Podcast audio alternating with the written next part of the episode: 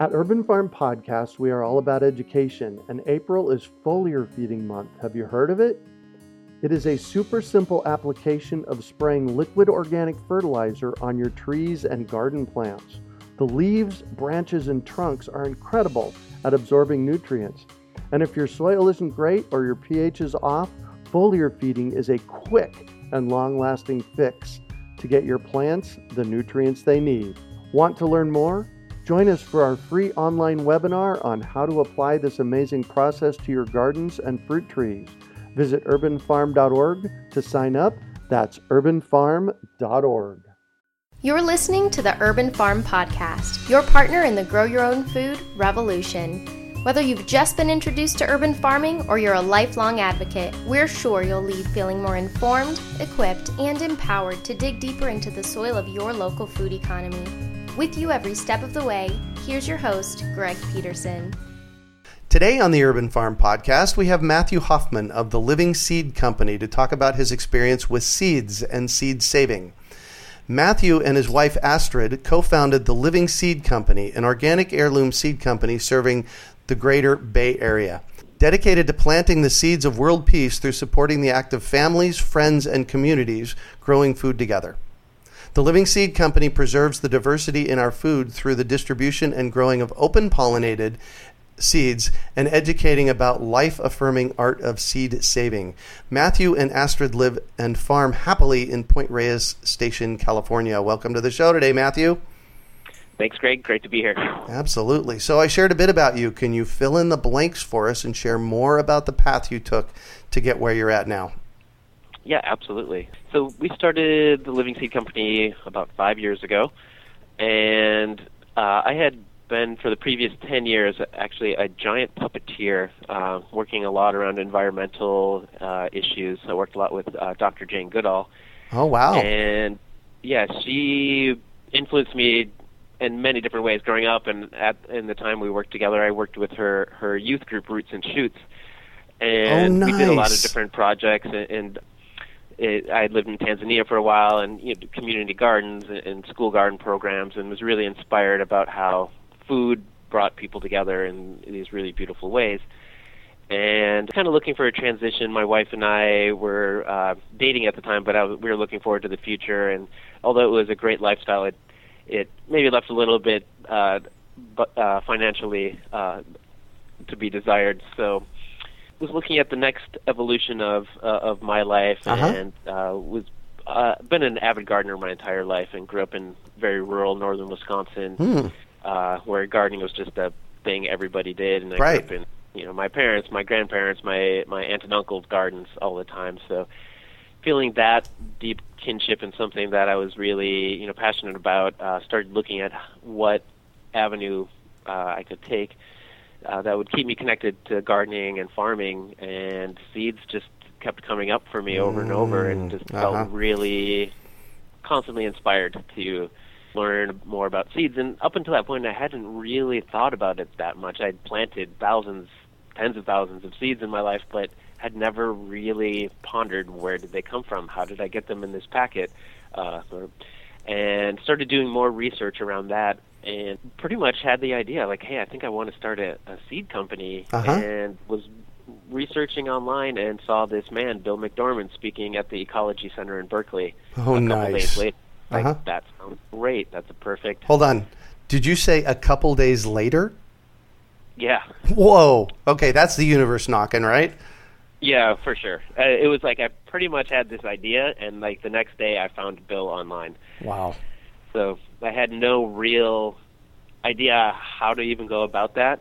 And I had no real, I just knew Bill was speaking about seeds. So I went to go see him and immediately just loved his passion, his humor, his depth of knowledge, just his inspiration that he had. And I was like, wow, this guy could, I think he could be my teacher. Yeah. And um, even throughout my life, I've kind of always had a tough time with some teachers, a lot of teachers, but this guy was just like, I could work with him.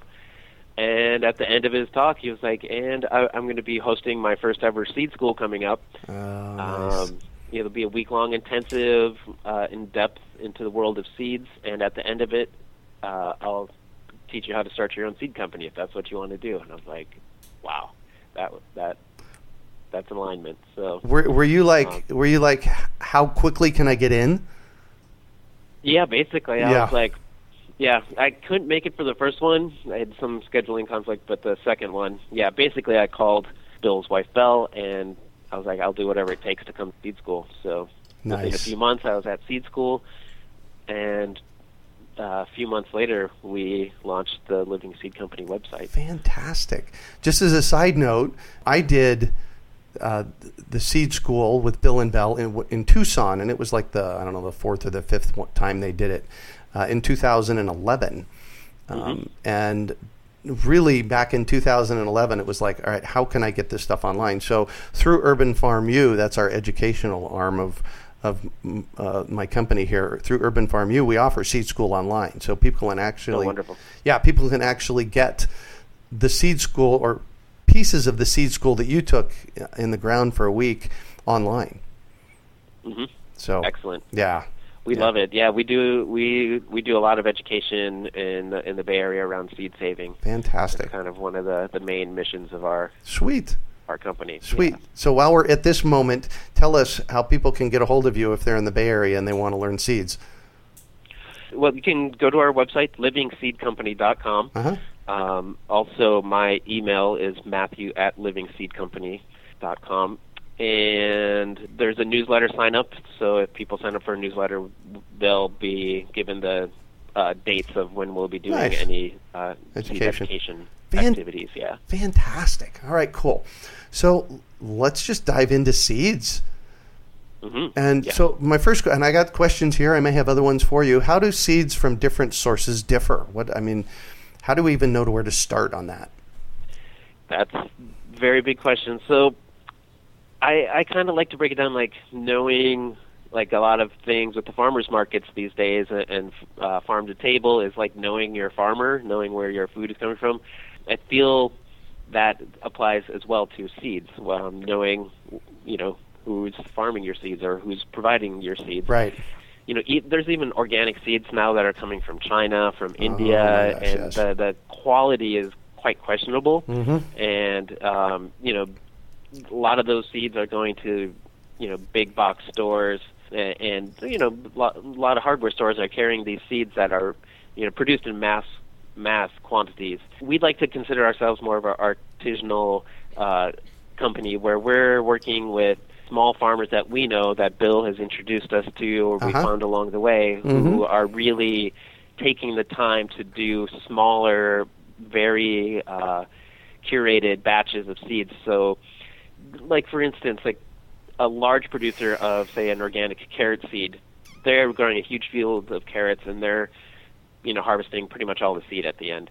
Uh, a smaller producer is going to walk his field. He's going to pick carrots. He's going to taste them, Right. and if it doesn't pass the taste test, you know it it hits the soup pot or something like that. And if it mates the seeds, test, that root goes back in the ground, and that is allowed to Ah. go to seed. Right. So there's you know the the constant selection as as seed farmers and seed stewards that we have to do is like all these different levels of awareness. So there's taste, there's vigor, there's so many different aspects of like selection. So working with people who are you know really paying attention to the more nuanced aspects uh, of seed production um, is what we're trying to do. So So it's really like you're not growing the plants for the f- vegetables. You're growing them for the seeds. It's a different a, a different game then, I guess. Yes.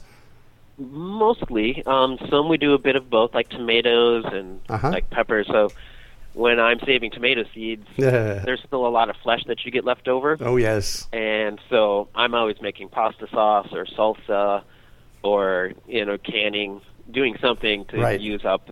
And then also the same with the, the chili peppers. I'm always making hot sauces and, and stuff like that. Um, and also like with squash and some other things we we have relationships with chefs in the area who are uh, supportive of us we, we'll sell them the squash and give them a five gallon bucket and say put the seeds in here Oh, and nice. and then we'll come back and pick up the seeds and you know so it's, it works great for us we get paid for the the actual vegetable and then we also still get to collect the seeds Right. so that's a that's a nice little uh, Oh, no bonus knowing, knowing some chefs Yeah.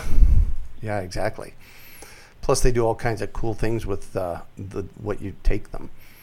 Yes, yeah, it's always uh, like a total treat to like see what you know they turn into in the end. So. Oh yeah. Well, I, uh, you know what? There's nothing better. I, I grow peaches here in Phoenix, and a few years ago, I took a box of peaches into one of our local chefs, and then I went back that evening for dinner.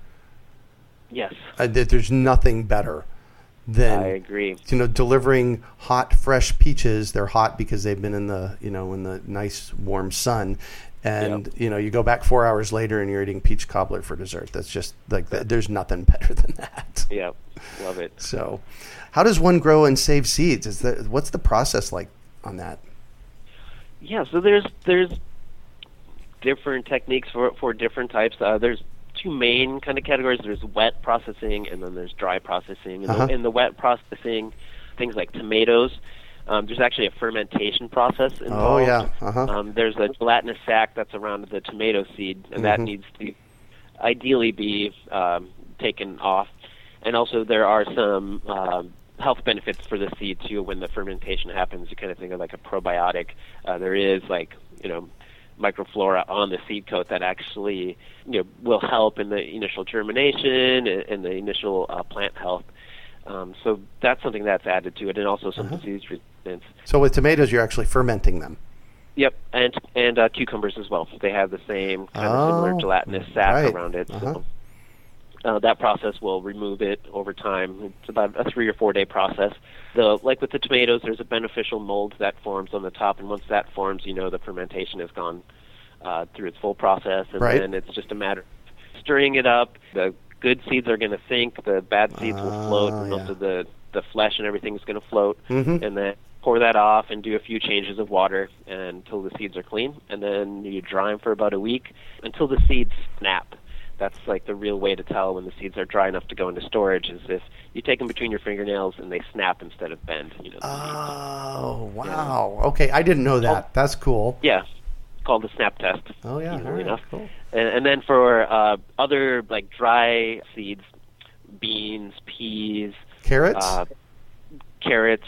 Those you're going to wait until they're pretty much fully matured on the plant, mm-hmm. uh, dried down as far as possible. You know, if it's in the in, in a time of year when you might be expecting some rain and the seeds are almost dry, we recommend you know, pulling them in and putting them under a tarp or in a place where they can finish drying because once they're almost dry and if they get wet, that can lead yeah. to damaging the seeds and different things like that. And say like a pea or a bean, uh, to know or corn something large, if you it's called the hammer test, and if you hit it with a hammer and it Ah. shatters instead of smushes, Got then it. you know Then that you know it's you're dry. dry.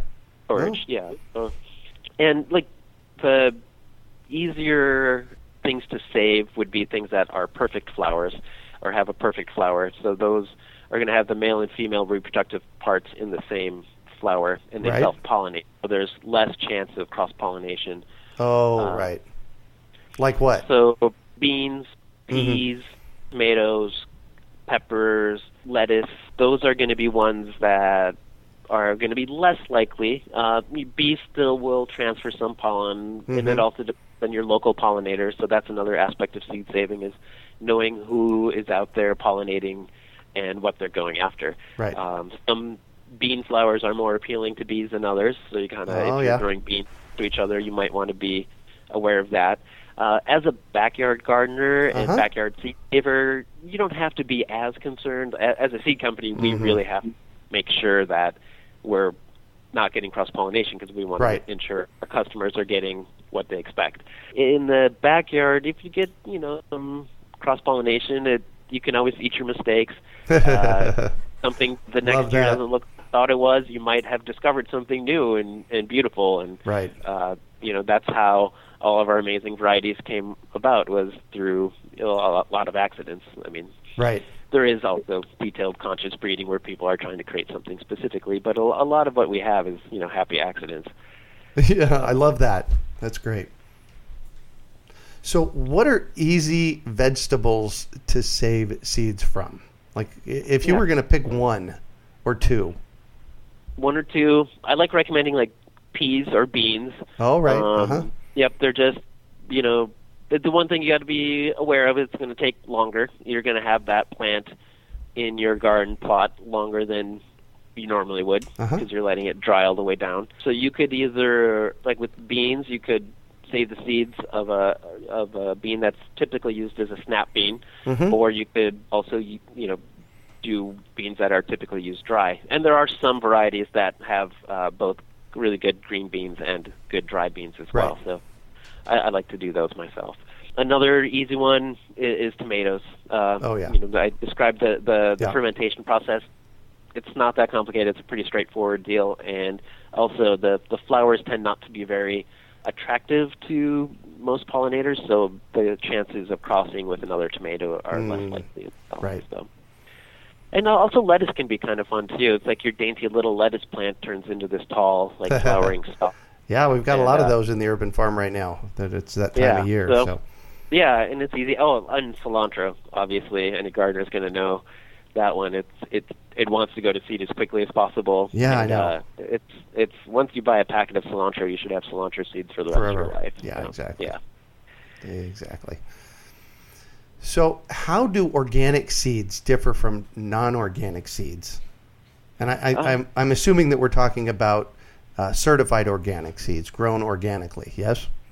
Yes. Yeah. Yeah, and I mean, th- there's we we have some varieties that aren't certified organic that we grew organically on a non-certified plot, and there's also some rare stuff out there that, you know, if we know who we're getting it from and we trust that they're, you know, growing it organically, they're just not certified because it is a process and it is money, and not everybody's doing it to that level. Mm-hmm. The the main thing though in, in seeds that are grown either certified organic or organically is that they have been developed specifically to thrive in an organic um, Oh, right. environment Yeah. wi- without pesticides, without herbicides.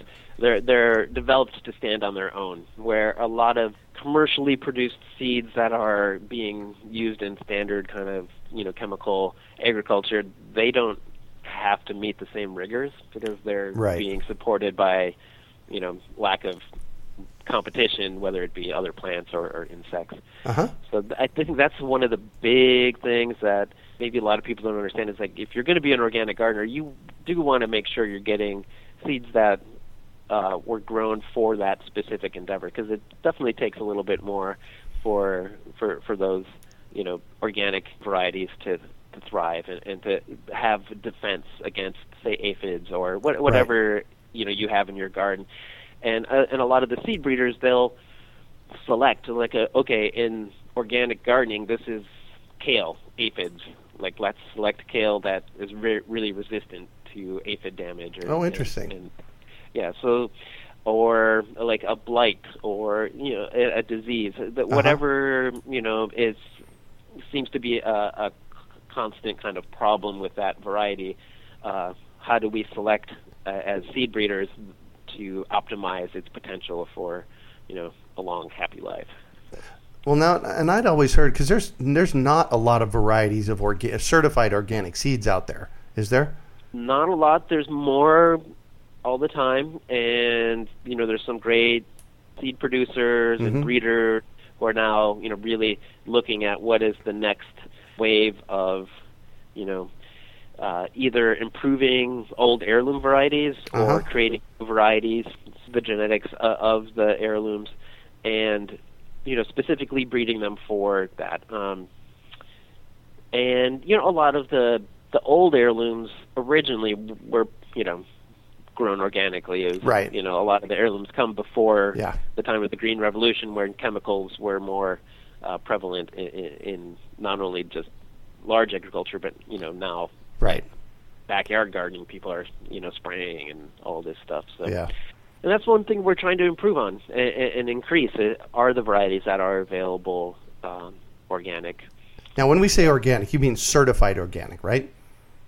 I do, yes. Yeah. So, Um, in, in theory, you could actually get some non-organic seeds, grow them out a couple of seasons, and then for your own use, you know that they're organic seeds.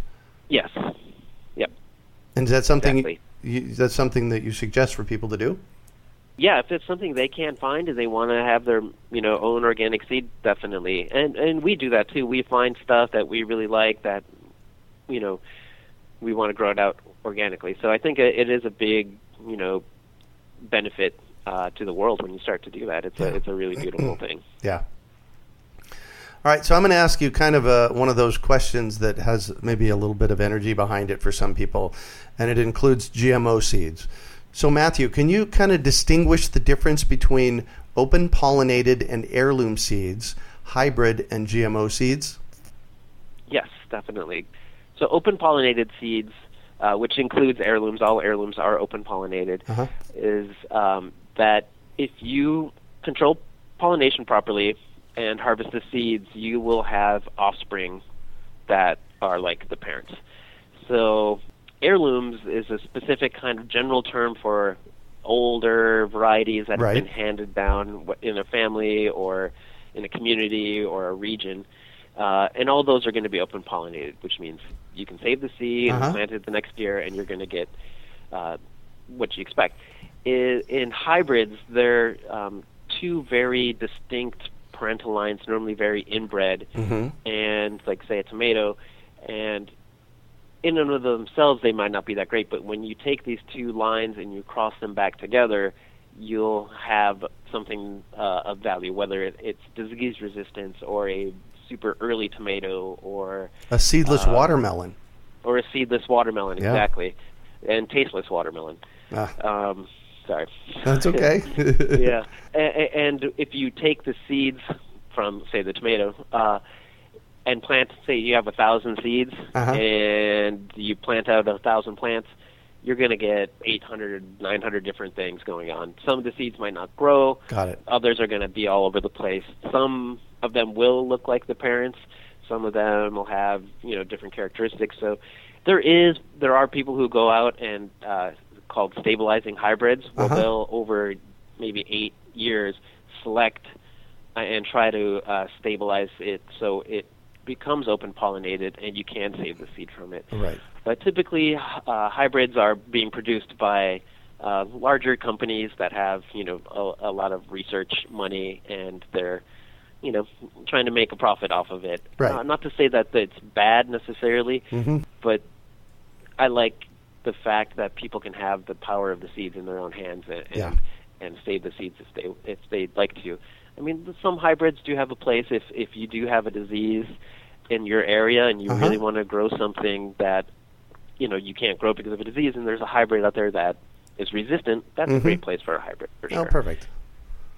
Uh, and then there's GMOs, which is a completely different animal, and that is uh, injecting the cells of another plant or species, even viruses, bacteria, uh, animals, into the plant cell wall itself. It's a very kind of disruptive uh, technology. Uh huh. You know, the effects of it long term health when people eating this hasn't really been studied Right. at all. So They've been out about 25 years or so at this point. Yeah, Yeah. and it's just uh, there's no real long-term data, and it is something that humans have never really dealt with. So it's it's kind of a curious thing that it's being promoted as this uh, kind of save the world, feed the world idea when Mhm. it's in the hands of very powerful, rich companies who are just trying to make obviously profits. Right. You know, the one thing is people as home gardeners aren't going to have to worry about getting GMO seeds. They're not for sale in a garden store. Right. It's basically you have to sign a contract to get them. Um, but there is now, you know, the potential of genetic drift where pollen from, say, a GMO cornfield Mhm. could be drifting into another farmer who's growing organic corn seed Right. and you know that's a big thing we face now. We're fortunate; we're in a GMO-free county. Um, Whoa, whoa, whoa, whoa, whoa, whoa, whoa. What? area? And yeah, so Really? Yes, Two- yeah, tell me- Marin County. Marin County, I believe, was the second county in the country Uh huh. um, that went GMO-free.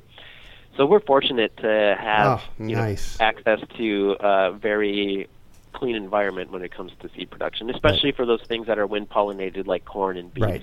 Right. Um, and those are the two big ones uh, as far as like vegetables go that have the potential for genetic drift because the pollen is very fine and it can float in the wind for Right. miles. Exactly. Interesting. So, upshot of all this? I think the new interest and understanding that people are starting to develop around seeds and open pollinated seeds specifically and Uh-huh. seed saving I think there is kind of a universal appeal to food being understood, and I Mm. think it's it's a common unification point for families, for communities, uh, for cultures, Yeah. and even nations. And um, I believe it's in just so many levels of like sharing good food. People inherently have this understanding, and they don't really want it messed with. How cool is that? Yeah, it's a really beautiful thing, and Yeah. you know, even some of my more conservative side of the family in, in rural Wisconsin, they get what good food is, and they don't want you know these huge companies like messing up Mm. people's. It's just a very obvious like unifying kind of idea. Right. Um, we, we feel really privileged and blessed to have a company that's providing some of the best seeds in, in, in the world. Uh, you know, to encourage that continuing uh, endeavor of humans sharing food together Yeah. and sharing seeds together. And you know, you look at human culture as we know it now, it goes back to seed saving about Yeah. 10, 12, 14,000 years ago when humans started to consciously select seeds. And in and in that process ended up moving from hunter gatherer to settling down, farming, having villages, having more time for music and art and Yeah. uh, writing and all of these, these things that we consider very human. A lot of it came after people started saving seeds. Yeah. So Matthew, you and Astrid started a seed company out of uh, your seed school class that you took. Tell us about Yeah. it. So, our first year, we we offered uh, a collection of seeds. We were trying to keep it uh, low hanging fruit, something that we could feel like we could accomplish. So we created a, a collection of seeds that were wildly adapted, things that we really uh, liked, had grown before, um, things that would do good in a lot of different climates. And that was called our Founders Collection. It was the first thing we had. Oh, nice. And, um, and then the second year, we added some new collections. We added uh, Northern Collection for the north, and a Southern Collection for more of a you know Ah. long, hotter climates, Mhm. uh, like you guys.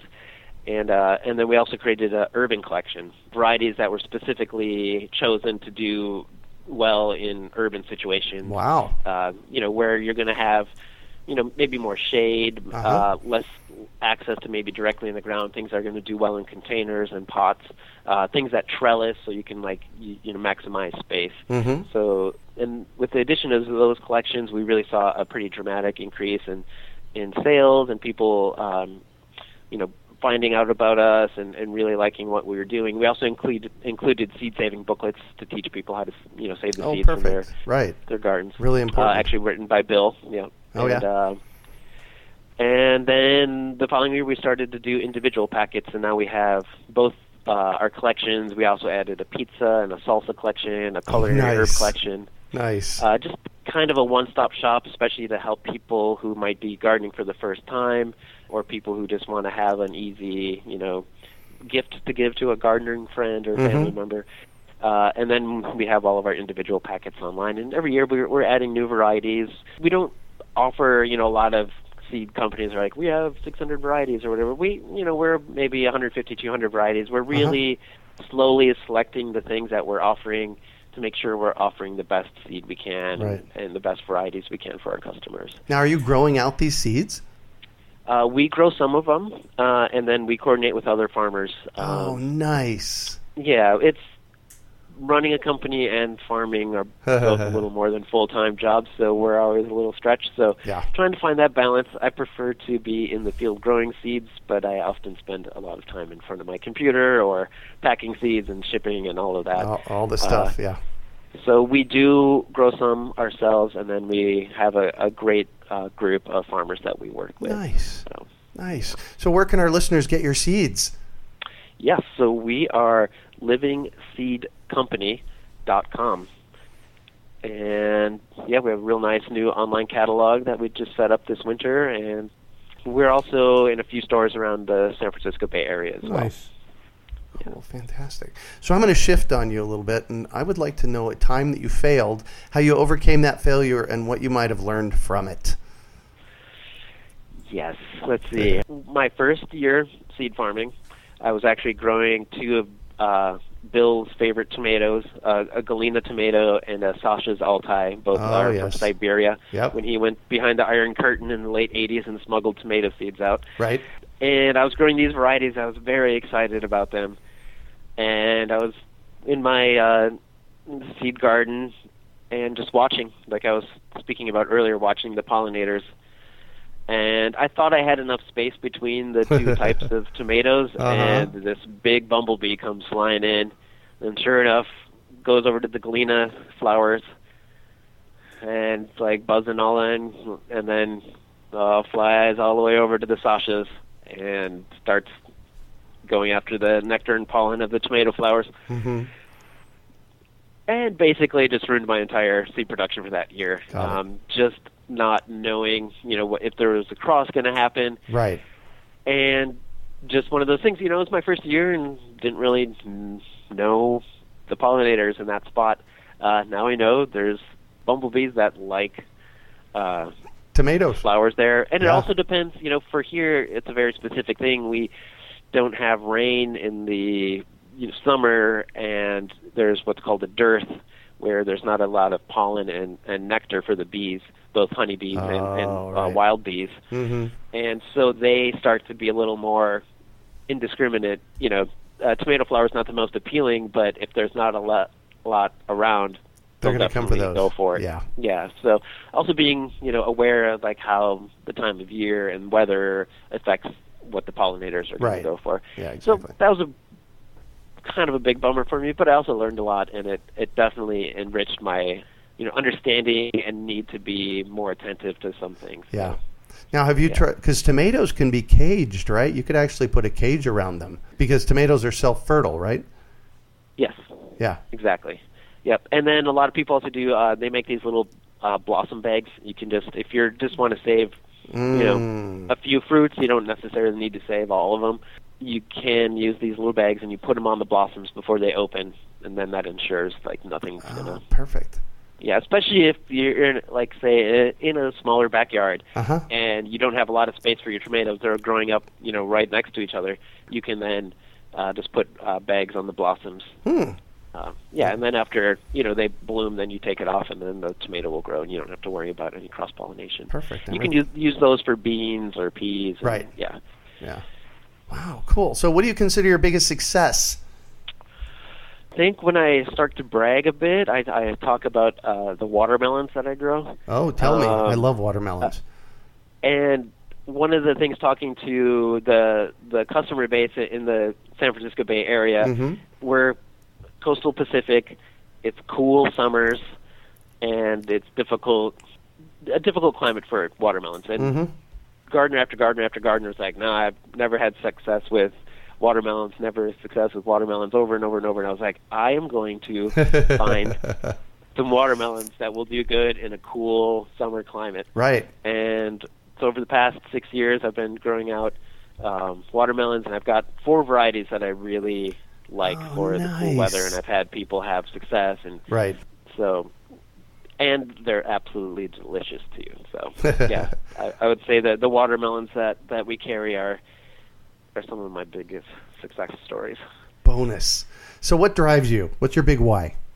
I believe that the connection that people can have with food and each other is such a fundamental part of a peaceful possibility of a world. Uh huh. Jane Goodall, she has a book that came out uh, a few years ago called Harvest for Hope. Mm, And in there, she hypothesizes that like one of the greatest things that will lead towards peace in the world is people in small community food production, and it's it's good for the physical body. It's good for the psychology of a person. It, it's good for social and community connection, yeah. and it's also less taxing on resources, whether it's fossil fuel or water or um, you know just the energy it takes to transport things Right. and, and that th- this process and uh, of people growing food together is so beneficial on so many levels that it, it kind of just has this really unquestionable inherent goodness to it, Yeah. and and I think that's that's what gets me excited is just Wow. bringing people together around good food and just letting the you know miracle happen. Nice. So, Yeah. I'm all about education, and I have to know: is there one book that has been influential for you in your seed saving life? I really love uh, Carol Deppe's The Resilient Gardener. Oh yes. Um, she focuses on kind of five main foods that are most uh, you know beneficial for humans as far as like really producing calories and Uh-huh. nutrition. Uh, but all of her books are great. She also has how to uh, breed your own vegetable varieties. Mhm. She's just a really great author when it comes to seeds, and I found Yeah. some of her writings to be very accessible to people. So. Fantastic. So, what one final piece of advice do you have for our listeners? if you're going to save seeds, take notes Uh, and oh. um, yeah. and, and have fun and don't you know overthink it. Just in, enjoy the process. Don't be too stressed out about it. Just jump in, start. It's contagious. You'll learn more as you go. And like I said before, you can always eat your mistakes. Yeah, isn't that wonderful? Well, thank you so much for joining us on the show and sharing your experience with us today, Matthew. It's been a treat chatting with you. Likewise, Greg. It's been really cool. Absolutely, and and I, I want to actually I got one more question for you here. Besides, how can our listeners get a hold of you? And it's kind of in that same realm. Tell us a little bit about your website and what is your website and what do you offer there? So our website is livingseedcompany.com. Mm-hmm. and you can buy our collections, you can buy our individual packets. We also have a newsletter sign up, and that's kind of where we distribute, you know, information about upcoming events that we might be having, new varieties that we're offering, Uh-huh. um, you know, exciting groups that we work with who we donate seeds to. Mm-hmm. And it's a really nicely laid out, easy to navigate, and it, it, you know, we've heard it's a feel good site, so we like we we Nice. we're really proud of it, and yeah. Perfect. So, uh, for all my listeners out there, um, here's my request go to livingseedcompany.com and support Matthew and Astrid. They are doing incredible work out there. Buy some seeds uh, and interact with them because, uh, in my opinion, growing seeds and saving them and building, you know, building a stronger seed variety set out there is one of the most important things we can be doing out there. Absolutely. Thanks, Greg. Absolutely. So, uh, do you have an email address, Matthew? Yes, Matthew at livingseedcompany.com.